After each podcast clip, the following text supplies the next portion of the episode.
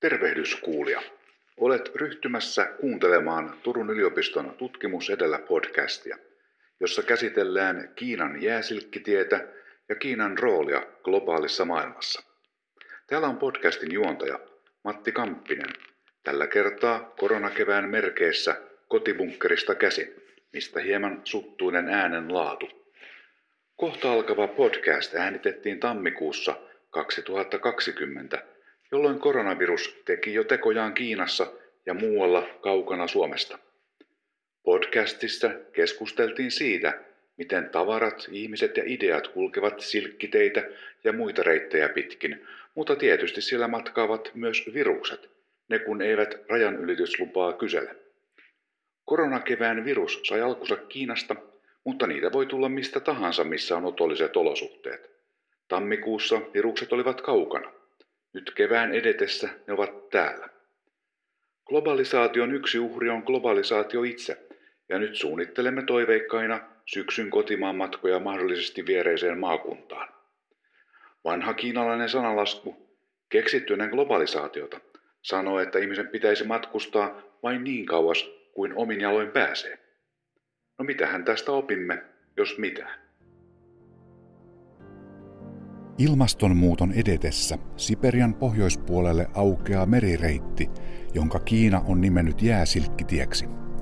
Jääsilkkitie on strategisesti tärkeä hanke, sillä se mahdollistaa jään alta vapautuvien luonnonvarojen kuljettamisen Kiinan markkinoille.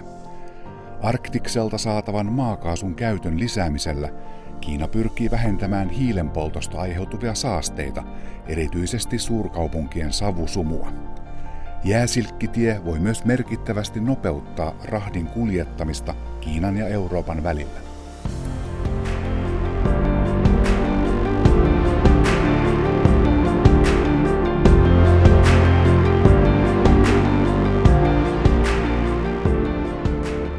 Tervetuloa kuuntelemaan Turun yliopiston tutkimus edellä podcastia. Minä olen Matti Kamppinen, uskontotieteen yliopiston lehtori, ja tänään puhumme Kiinan noususta maailmanmahdiksi ja sen vaikutuksista Suomeen. Vieraina meillä on Itä-Aasian tutkimus- ja koulutuskeskuksen johtaja, professori Lauri Paltemaa sekä tohtorikoulutettava Liisa Kauppila. Oikein paljon tervetuloa. Kiitos. Kiitos. Alussa kuulimme katkelman, Liisa, sinun laatimastasi Helsingin Sanomien mielipidekirjoituksesta, joka käsitteli Kiinan jääsilkkitietä.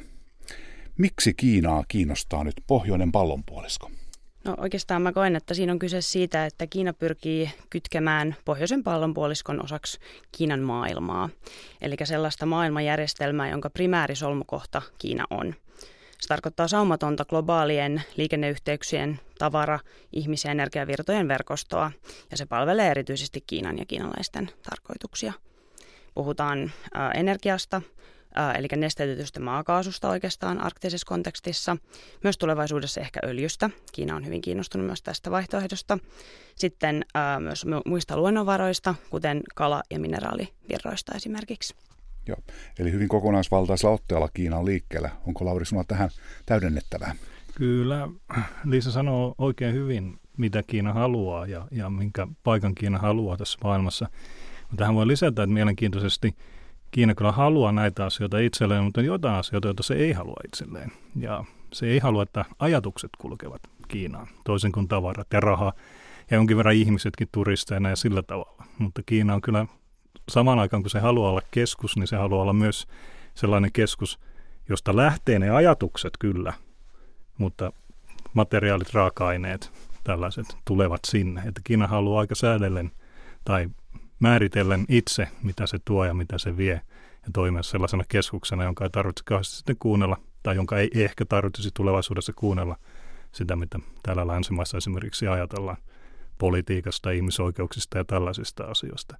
Eli kun ja jos Kiina nyt nousee jonkinlaiseksi maailmanvallaksi, niin ää, se tulee olemaan hyvin erilaista kuin mitä me olemme kokeneet Amerikan rauhan alla tässä viimeisen viidenkymmenen vuoden aikana suunnilleen. Joo, tämä on todella mielenkiintoista ja palaamme tähän vielä vähän myöhemminkin siihen, että, että millainen tuo Kiinan käsitys itsestään oikein on tällaisena osin suljettuna keskuksen, tai keskus, keskuksen maana ja, ja sitten osittain, osittain avoimena. Mutta jos sitten katsotaan vielä erityisesti suomalaisten kannalta, niin millaisia suomalaisten kannalta kiinnostavia pyrkimyksiä Kiinalla on sitten tässä lähiseudulla meneillään? Eli voisi ajatella, että investointeja Pohjois-Suomeen Kiina on kiinnostunut tekemään. Toistaiseksi hyvin vähäisiä vielä nämä investoinnit, mutta esimerkiksi äh, bio, biojalostamoihin Kiina on kiinnostunut sijoittamaan. Ja sitten mahdollisesti on tietysti sit se Rovaniemi-Kirkkoniemi-ratayhteys, mihin kiinalainen raha on yhdistetty myös ja Kiinassa on kiinnostusta, mutta se jää nyt vielä sitten oikeastaan tulevaisuudessa nähtäväksi, että tapahtuuko tällaisia megaluokan projekteja kiinalaisella rahalla sitten Arktiksella. Ja sitten jos ajatellaan nyt lähialueita, niin sitten mahdollisesti esimerkiksi Kiina on kiinnostunut sijoittamaan arktisiin satamiin. Akureyrin satama, Kirkkoniemen satama on semmoisia, mihin Kiina on esimerkiksi osoittanut suurta kiinnostusta. Joo. Eli tämä jääsilkkitie tavallaan niin kuin vertautuu siihen eteläisempään varsinaiseen silkkitiehen siinä mielessä, että hankitaan myös niin kuin satamatukikohtia ja, ja, ja logistiikkakeskuksia. Se, se on täysin sama konsepti, se on vaan siirretty tänne, tänne pohjoiseen. Mutta tässä täytyy muistaa, että kun Kiinan investoinnista puhutaan, niin, niin puheet on suuria, mutta esimerkiksi jos on jonkin verran selvittänyt asiaa, miten Kiina oikeasti on esimerkiksi Suomeen investoinut, niin kuten Liisa sanoi, niin ne on kuitenkin aika vähäisiä ne investoinnit. Jos lasketaan pois se, se pelivalmistaja, jonka ne osti tuossa pari vuotta sitten, niin puhutaan sadoista miljoonista, ei puhuta todellakaan miljardeista. Ja ki- suurin kiinalainen yhtiö, joka toimii Suomessa, on Volvo, ja, joka saattaa olla mielenkiintoinen knoppi, mutta mut se kertoo myös siitä, että et Kiina ei, Kiina on niin kuin tällaista mielikuvaa pienempi toimija tällä hetkellä vielä Suomessa. Nämä investointipuheet, joita heillä on ollut nimenomaan raaka-aineisia, erityisesti myös pohjoisessa, niin ne on jäänyt puheen tasolle. Ja, ja, ja Kiinassa on pitkä tie puheesta tekoihin, ja tämä pitää aina muistaa, että, että tässä on jonkin verran hypeät myös mukana, kun Kiinasta puhutaan.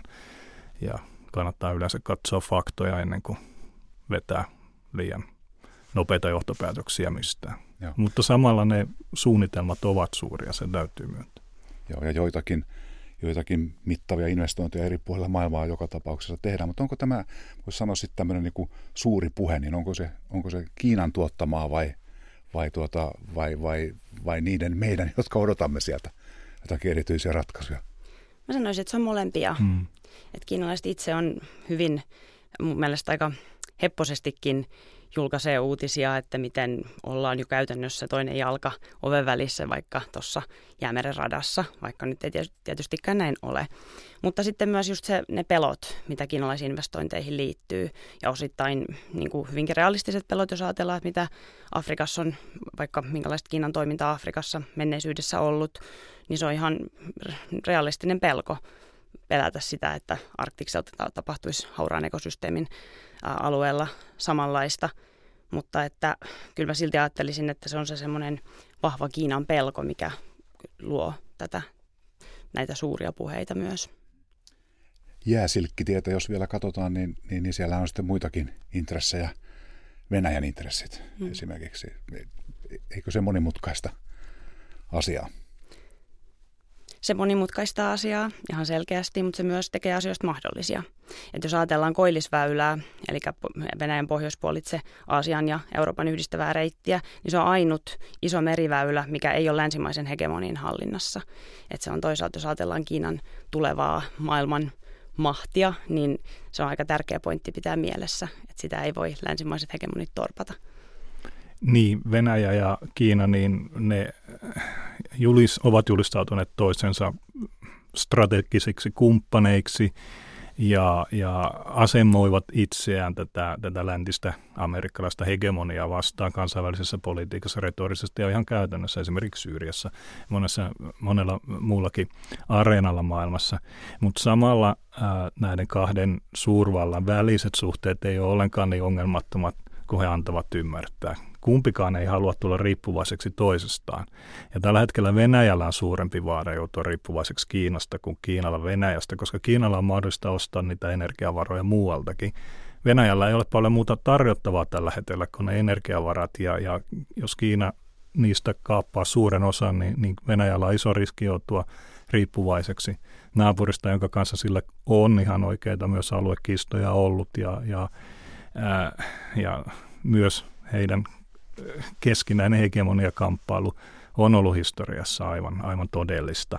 Eli se Venäjän ja Kiinan välinen suhde ei todellakaan ole niin yksioikoinen kuin sitä ajatteli. Se yrittävät muodostaa tällaista kansainvälistä poliittista blokkia länttä vastaan ja siinä heillä on yhteisiä intressejä, mutta mut sitä niinku todellista ystävyyttä näiden kansojen välillä, niin, niin sitä on oikeasti vaikea sieltä löytää. Niin, siinä oikeastaan kaksi imperiumia. Nimenomaan. Ovat sitten tuota, no niin, osittain nyt sitten tovereina, mutta osittain varmaankin nokat vastakkain. Että. Kyllä. Arktisessa kontekstissa näkyy myös niin, että Venäjä on kyllä valmis antamaan Kiinalle osuuden talousdiileistä, mutta ei halua kasvattaa Kiinan poliittista jalansijaa arktisessa neuvostossa eikä muutenkaan arktisessa hallinnassa. Joo. Se on niin selkeä. Ja sitten heidän raja-alueillahan on tosiaan tämä epä, epäsuhta näkyy muun muassa sitten niin kuin väkimäärässä. Että Venäjällä huolestuttaa se, että heidän kaukoidässään ei asu ketään, kun taas sitten Kiinan puolella väkeä riittää.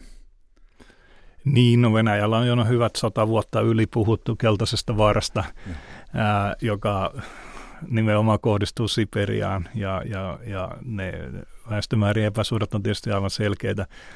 Samalla mä epäilyttää, kuinka moni kiinalainen oikeasti haluaa Siperiassa asua, että tota, ää, mutta Siperiassa on paljon raaka-aineita ja Siperia on historiallisesti osittain vanha Kiina, niin kuin, ainakin siis kiinalaisessa historiankirjoituksessa, eli, eli niin kuin potentiaalia on ja, ja sillä tavalla niin kuin epäluuloille on olemassa jotain pohjaa, mutta mut oikeasti Kiina ei, ei ainakaan tällä hetkellä mitenkään aktiivisesti esitä näitä vaatimuksia Siperian suuntaan, eikä, eikä sillä sitä, oikeasti sitä intressiä varmaan olekaan. Nykytilanteessa niin Venäjä palvelee aika hyvin Kiinan taloudellisia intressejä. Mm. Joo, katsotaan vielä vähän jääsilkkitietä ja mennään sitten Kiinan ymmärtämiseen syvemmälle, mutta tuosta, tuosta alueesta, niin tuota, miten Kiina asemoi itseään sotilaallisesti?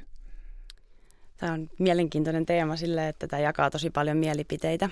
Mutta että itse en usko, että Kiina tulee sota-aluksillaan arktisella alueella seuraavien muutaman vuosikymmenen aikana pyörimään. Mutta totta kai sitten, jos me ajatellaan sellaista niin kuin teknologista ja semmoista oppia esimerkiksi, mitä arktiselta alueelta voi saada, mikä sitten taas voi hyödyntää semmoisia militaarisiakin tarkoitusperiä, niin siinä mielessä tämä arktinen voi myös palvella Kiinan koneistoa. Joo, sieltä on varmasti opittavissa kaikenlaista liikkumisen ja rakentamisen ja ylipäänsä alueiden niin kuin haltuunoton ja käytön suhteen. Niin ylipäätänsä arktinen alue on hiukan syrjässä siitä, miten Kiina niin kuin rakentaa tällä hetkellä tällaista sotilaallista voimaa. Se pyrkii alueelliseksi vallaksi, joka pystyy kiistämään muiden alueellisten, siis lähialueella olevien valtojen ää, pyrkimykset mahdollisesti sotilaallisesti, jos siihen tulisi. Käytännössä sitä, se vie Kiinan konflikti Amerikan kanssa, joka kylmän sodan peruja niin on erittäin tiukasti läsnä aivan Kiinan naapurissa ja, ja Kiinan mielestä jopa Kiinan omalla maaperällä Taiwanin kautta. Siis Taiwanilla ei ole amerikkalaisia joukkoja, mutta Taiwanilla on, on, on Yhdysvaltain turvatakuut, jonkinlaiset nyt ainakin. Ja sanotaan, että se, se sosiaalinen ää, asenoituminen, mitä Kiinalla on, niin, niin arktinen kyllä on siinä jokin rooli, mutta, mutta ne suuremmat ongelmat on ihan Kiinan lähialueella tällä, ja haasteet on siellä Etelä-Kiinan merellä, Itä-Kiinan merellä ja, ja lähialueella. Ja, ja Kiina kyllä keskittyy siihen tällä hetkellä enemmän kuin arktisen alueen mitenkään sotilaalliseen hyödyntämiseen. Joo, eli tämä silkkitie, sekä perinteinen että sitten jääsilkkitie, niin ovat molemmat sitten tällaisia kaupan ja muun vaikuttamisen väyliä, läsnäolon väyliä ja ikään kuin sen Kiinan tai kiinalaisen maailman rakentamista. Kyllä, ja paikka myös oppia sitä teknologiaa mm. näiltä edistyneiltä mm. talouksilta. Joo. Joo. No Lauri, sinä olet kirjoittanut tämmöisen kaksisataa sivuisen oppikirjan kuin Lyhyt johdatus Kiinan historiaan. Hyvin mahtui kahteen ja puoleen sataan sivuun. Mutta tuota, ja tunnet Kiinan historiaa monilta eri kantilta, kantilta, niin miten Kiinan historia näkyy tässä nykypäivän politiikassa? siis historian tutkijana on hyvin mielenkiintoista seurata tätä Kiinan nousua, koska jos ajatellaan mitä, otetaan nyt tällainen longue durée, vähän pidempi näkökulma tähän näin, niin Kiinahan oli johtava suurvalta vielä seitsemäntoistasadan luvun alussa. Se oli ta- taloutena suurempi kuin Länsi-Eurooppa. Se oli teknologisesti suunnilleen yhtä kehittynyt. Ja sitten se jäi jälkeen teknologisesti, taloudellisesti, sotilaallisesti. Ja se romahti ää, sellaisen tilanteeseen, että maankauden kuudenkymmenen luvun aikana Kiinan ulkomaankauppa oli suunnilleen yhtä suurta kuin Suomen ulkomaankauppa. Sitä ennen Kiinan ulkomaankauppa oli, oli vastannut huippuhetkenä ehkä noin kolmekymmentä prosenttia maailmankaupasta. Ja tämä antaa niin tällaisen hyvän kuvan siitä, mikä, miten suuri Kiinan romahdus oli. Ja Kiina on nyt tullut takaisin sille vanhalle asemalleen, joka sillä oli, tai on nousemassa siihen asemaan, joka sillä oli vielä ennen länsimaista imperialismia ja kolonialismia. Ja Kiina nimenomaan näkee sen tällaisena prosessina, jossa Kiina nousee sille kuuluvalle paikalleen. Ja, ja historia antaa nimenomaan mahdollisuuksia käsitteellistää sitä, miten Kiina itse ymmärtää tämän ja, ja, ja ehkä myös siihen, mihin Kiina pyrkii tässä kehityksessä.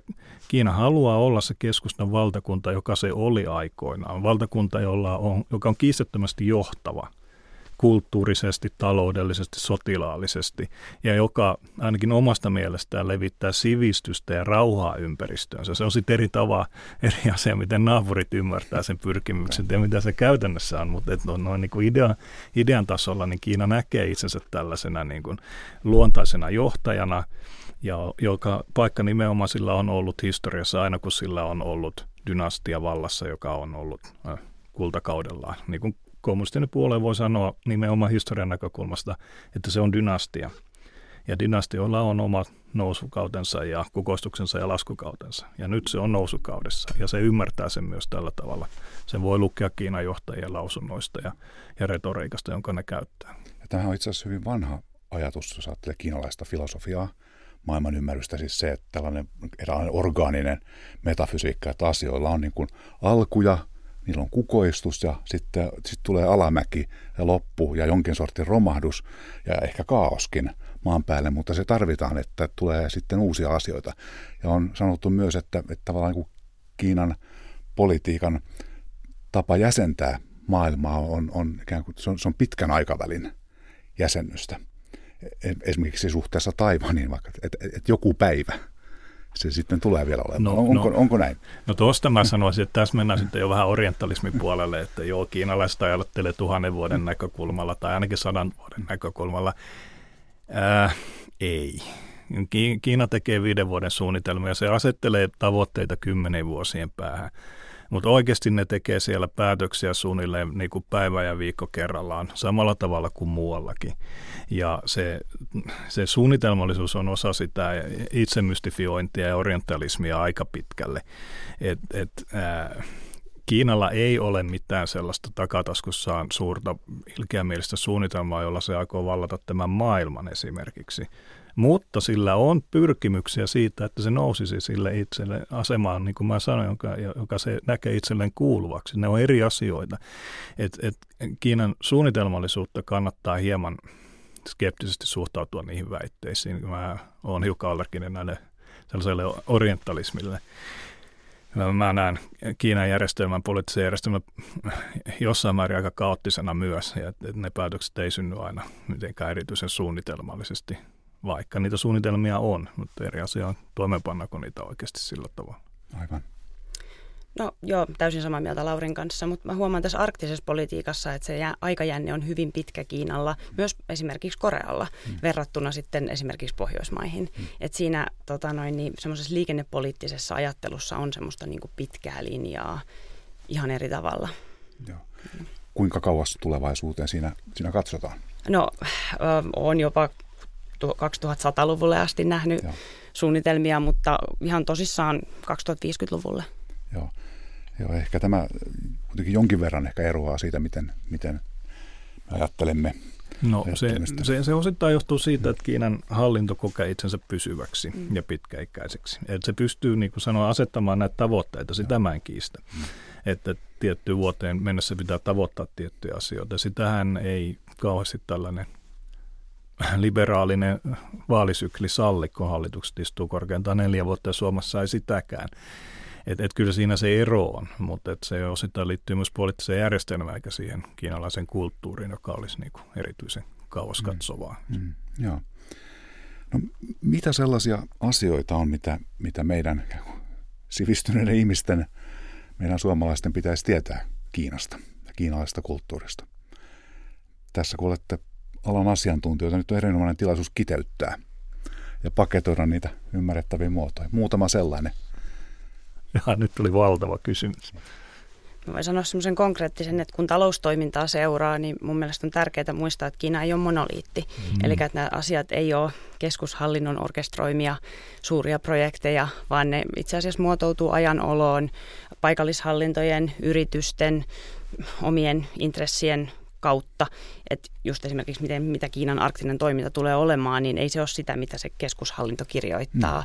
vaan se tulee elämään ajanoloon näiden kaikkien intressien tavallaan ristivedossa. Joo, ja tämä on tosi tavallaan niin kuin tärkeä näkökulma, koska helpostihan me ajattelemme, että juuri että kiinalaiset miettimättä lainkaan sitä, että mitä kaikkia toimijoita siellä on.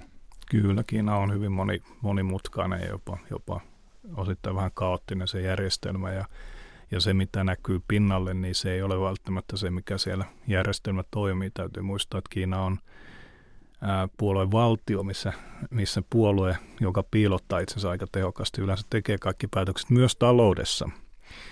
Ja myös talous on aika pitkälle poliittisten ää, prioriteettien alla ja, ja, ja poliittisten laskelmien alainen. Et, et se kiinalainen tapa päättää, niin voi olla erilainen kuin, kuin täällä länsimaissa, mutta se, se on täysin looginen. Siis Kiina ei ole mystiirinen ja, ja se, se ei ole jollain tavalla salaperäinen, mutta mut se ei samalla ole kauhean äh, selkeä ja, ja, ja samalla tavalla toimia kuin me. Et, et Kiinassa on oma logiikkansa ja se on täysin ymmärrettävää, mutta Kiinaan täytyy perehtyä ennen kuin sitä pystyy ymmärtämään. Et, ja valitettavasti meillä länsimaissa on erittäin huono Kiinan lukutaito kirjaimellisesti ja myös tällainen niin kuin kuvannollisesti, koska me emme opiskele koulujärjestelmässämme Kiinan historiaa, emmekä Kiinaan liittyviä asioita juuri lainkaan.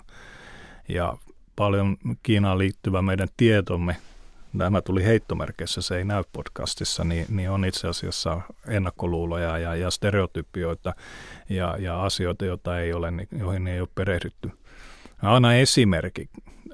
Väite, että Kiinan muuri on ainoa ihmisten rakentama asia, joka näkee kuuhun, näkyy kuuhun.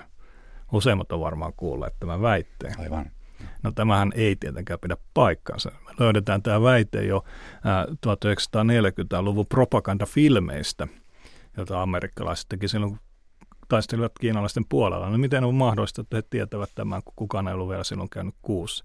Eli, eli kyseessä on niinku tällainen stereotypia tai, tai, tai ennakkoluulo, joka meillä on, ja me mukaan luullaan, että tämä on totta, tämä ei ole totta. Ja, ja, ja näitä on tietysti lukematon määrä, mitä meillä on luuloja Kiinasta. Ja sen takia olisi hyvä, että ihmiset perehtyisivät maahan enemmän ennen kuin siitä muodostuvat mielipiteitä tai ajatuksia. Joo. Ja tosiaan näistä ennakkoluuloista ja orientalistisista stereotypioista, niin psykologi Richard Nisbet Yhdysvalloissa niin ryhtyi sitten ihan empiirisesti tutkimaan näiden ikään kuin kulttuurisidonnaisten ajattelumallien eroja, että mitä niitä sitten oikeastaan onkaan. Hän törmäsi siihen omassa tutkimusryhmässään, jossa oli lahjakkaita opiskelijoita Etelä-Koreasta, Taiwanista ja, ja sitten myös jonkin verran Manner-Kiinasta. Hän ihmetteli, että kuinka nämä opiskelijat, niin kuin, niiden toiminta siinä ryhmässä on, on, on todella joiltakin osin erikoista. He eivät haasta häntä, professoria. He eivät pyri niinkään löytämään, että onko joku asia oikein vai onko se totta vai, vai, vai, vai väärää, vaan he pyrkivät erilaisiin sopuratkaisuihin ja, ja, tuota, niin, niin, niin, ja myös heidän logiikan käyttönsä oli sitten jonkin verran erilaista tämän Nisbetin mielestä. Hän sitten teki ihan tämmöisiä kokeita ison tutkimusryhmänsä kanssa ja, ja tuota, sieltä on, sieltä on aika kiinnostavia löydöksiä tavallaan siinä, että millä tavalla se ajattelu oikein ankkuroituu ja et, et, puhutaan sitten karkeasti niin kuin lännen ja idän ajattelumalleista, niin länsi ankkuroituu niin kuin yksilöiden, innovaatioiden, oikean ja väärän avulla, kun taas sitten itämainen ajattelu, siinä, siinä tuota noin niin vallitsevat niin kuin harmonia, suhteet, kokonaisuus ja yhteisöllisyys. Ja näistä eri näkökulmista katsottuna sitten esimerkiksi toimijuus, vastuu tai syysuhdeketjut niin näyttäytyvät hyvin toisenlaisena, kun niitä katsotaan, katsotaan tuota noin näistä tavallaan niin kuin idän ja lännen, lännen näkökulmista. Ja konfutselaisuuttahan on pidetty sellaisena, johon ikään kuin kiteytyy tämä, voisi sanoa, no kiinalaisen tai itämaisen ajattelun joitakin keskeisiä, keskeisiä tuota noin, periaatteita. Niin tuota, mitäs Lauri, mitä, mitäs meidän tulisi tietää konfutselaisuudesta? Hmm. Jotain niin kuin erehdyksessä kutsutaan uskonnoksikin myös silloin tällöin ainakin oppikirjoissa. Niin, siinä onkin hyvä kysymys ja jätän se uskontotieteilijöille vastattavaksi, että onko konfutselaisuus uskonto vai onko se filosofia vai mitä. Ainakin se on poliittinen filosofia, mutta ensimmäisenä täytyy ymmärtää, että kiinalainen kulttuuri ja konfutselaisuus on kaksi eri asiaa. Konfutselaisuus on saanut vahvasti vaikutteita kiinalaisesta kulttuurista ja vaikuttanut siihen, mutta kiinalaisen kulttuuriin vaikuttaa monet muutkin uskomukset ja, ja ajatukset, kuten vaikka buddhalaisuus ja taolaisuus ja nykyään kommunismi ja sosialistiset ajatukset. Eli konfutselaisuuden ja, ja kiinalaisen kulttuurin kanssa välillä ei kannata vetää ihan suoraa yhtäläisyyttä, mutta koska konfutselaisuus on alun perin oppi, joka kiteytti tällaisen kiinalaisen antiikin ajan ja, ja jopa sitä esiantiikin ajan yhteiskunnallisia arvoja ja ajatuksia ja kodifioi ne ensimmäisen kerran kirjalliseen muotoon, niin, niin ää, se, se, se heijastaa jotain hyvin, hyvin vanhaa kiinalaisessa sivilisaatiossa. Ja, ja, ja sillä tavalla niin sillä, se kyllä kertoo jotain niistä perusarvoista, joita kiinalaisilla on. Ja, ja keskeistä siinä on ää, perheen keskeisyys, myös miesvaltaisuus yhteiskunnassa on selkeästi hyvin konfutselainen piirre ja, ja sellainen hierarkian kunnioittaminen ja periaatteessa sellainen ajattelu, jossa jokaisen yksilön tulisi tunnistaa oma sosiaalinen asemansa ja roolinsa ja toimia sen mukaisesti, jotta tulisi toimittua oikeiden eettisten periaatteiden mukaisesti. Ää, ne on ehkä niitä piirteitä, joka, joka niin kuin konfutselaisuudesta kannattaa, kannattaa muistaa. Konfutselaisuus on myös nykymuodossaan varsin humaani, oppi ainakin on ollut. Sekin pitää muistaa, se, se, se pyrkii auttamaan hädänalaisia henkilöitä ja, ja, ja siinä on myös ajatus siitä, että esimerkiksi halli, hallitsijan, hallituksen tulee toimia hallittaviensa etujen mukaisesti tai ainakin niitä edistää ja ajaen ja, ja, ja sillä tavalla sillä on tiettyjä hyvän hallinnon ajatuksia. Mutta konfutselaisuus, niin kuin mikä tahansa uskonto, niin se on kääntynyt ö, historian aikana aika pitkälle hallitsevien luokkien omien etujen ö, puolustamiseksi ja, ja, ja ideologiaksi, joka, joka niin kuin on luettu, luettu nimenomaan näiden, näiden hallitsevan luokan etujen mukaisesti, että et, et sillä on niin kuin monta sisältöä ja historiassa ja sen takia niin kuin ei voi antaa niin kuin yhtä vastausta siihen, mm. mitä konfutselaisuus on. Ja sitähän on käytettykin sit hyvin, hyvin erilaisissa, osittain ristiriitaisissa tilanteissa tai selitysrooleissa, että aikoinaan esimerkiksi Kiinan kuin talouden kehittymättömyyttä selitettiin sillä perusteella, että, että konfutselaisuus oli niin paljon huonompi filosofia kuin, kuin luterilaisuus tai huonompi uskonto kuin luterilaisuus, että se ei motivoinut, kun taas sitten tuota, taas viime vuosikymmeninä erityisesti uuskonfutselaisuutta on käytetty selitysperustana sille, että miksi Kiinan, Kiinan talouskasvu on, on ollut niin, niin voimakasta, että se on, voisi sanoa, että konfutselaisuus on kai katsojan silmässä, mm. jos näin, näin tuota. Mutta sitten näihin just näihin ajattelutapojen jäsennysten mahdollisiin eroihin liittyen, niin varmaan just tämä silkkitie ja jääsilkkitie ovat kuitenkin sitten tuovat mukanaan globalisaatiota ja kulutuskulttuuria, niin nämä erot varmaan niin kuin hälvenevät. Sitähän kai teknologia ja kuluttaminen tekee meille ihmisille, että, että tulee enemmän yhdenmukaisuutta. Kyllä, suuntaan ja toiseen, että vaikutetaan, kiinalaiset muuttavat meitä ja me muutetaan heitä molempiin suuntiin. Joo. Ja mitä Lauri tuossa alussa sanoi tästä, että tavarat kulkevat ja raha kulkee ja ajatuksetkin kulkee ainakin johonkin suuntaan, mutta että ihan täysin vapaata se, se tuota noin, niin liikkuminen ei kuitenkaan ole, että, että yksi tämmöinen, voisi sanoa, perinteinen kuva Kiinasta on se, että se on ikään kuin tosiaan keskustan maa, joka on, on sitten tuota noin, erilaisten luonnollisten esteiden ympäröimä ja myös sitten rakennettujen esteiden ympäröimä ja, ja sitä voidaan niin kuin kontrolloida, että mitä sieltä kulkee ja mihin suuntaan. Kyllä, tämä on näin. Siis, siis ainakin sillä tasolla, että, että, että Kiinan keskushallitus on aina pyrkinyt siihen. Eri asia, onko se siihen kyennyt. Mutta että Kiinan muuri on hyvä esimerkki tietysti tällaisesta rakennetusta esteestä, jolla on yritetty estää lähinnä naapurikansoja tulemasta ryöstelemään Kiinaa, mutta että tota, nykyään Kiinalla on esimerkiksi oma palomuurinsa. Ja virtuaalisessa todellisuudessa Kiina muodostaa aivan oman kuplansa, tietoisesti muodostetun tällaisen, tällaisen informaatiokuplan, jossa, jossa nimenomaan, jonne on helppo tulla, mutta jo, josta on, on vaikea päästä ulos, koska Kiinan äh, hallinto haluaa äh, ohjata kansalaisten mielipidettä käytännössä sensuurin ja propagandan keinoin, ja, ja se on hyvä esimerkki siitä, miten, miten tällainen näin kuin kontrolliajattelu on, jota on ollut fyysisessä maailmassa tähän mennessä tiukka.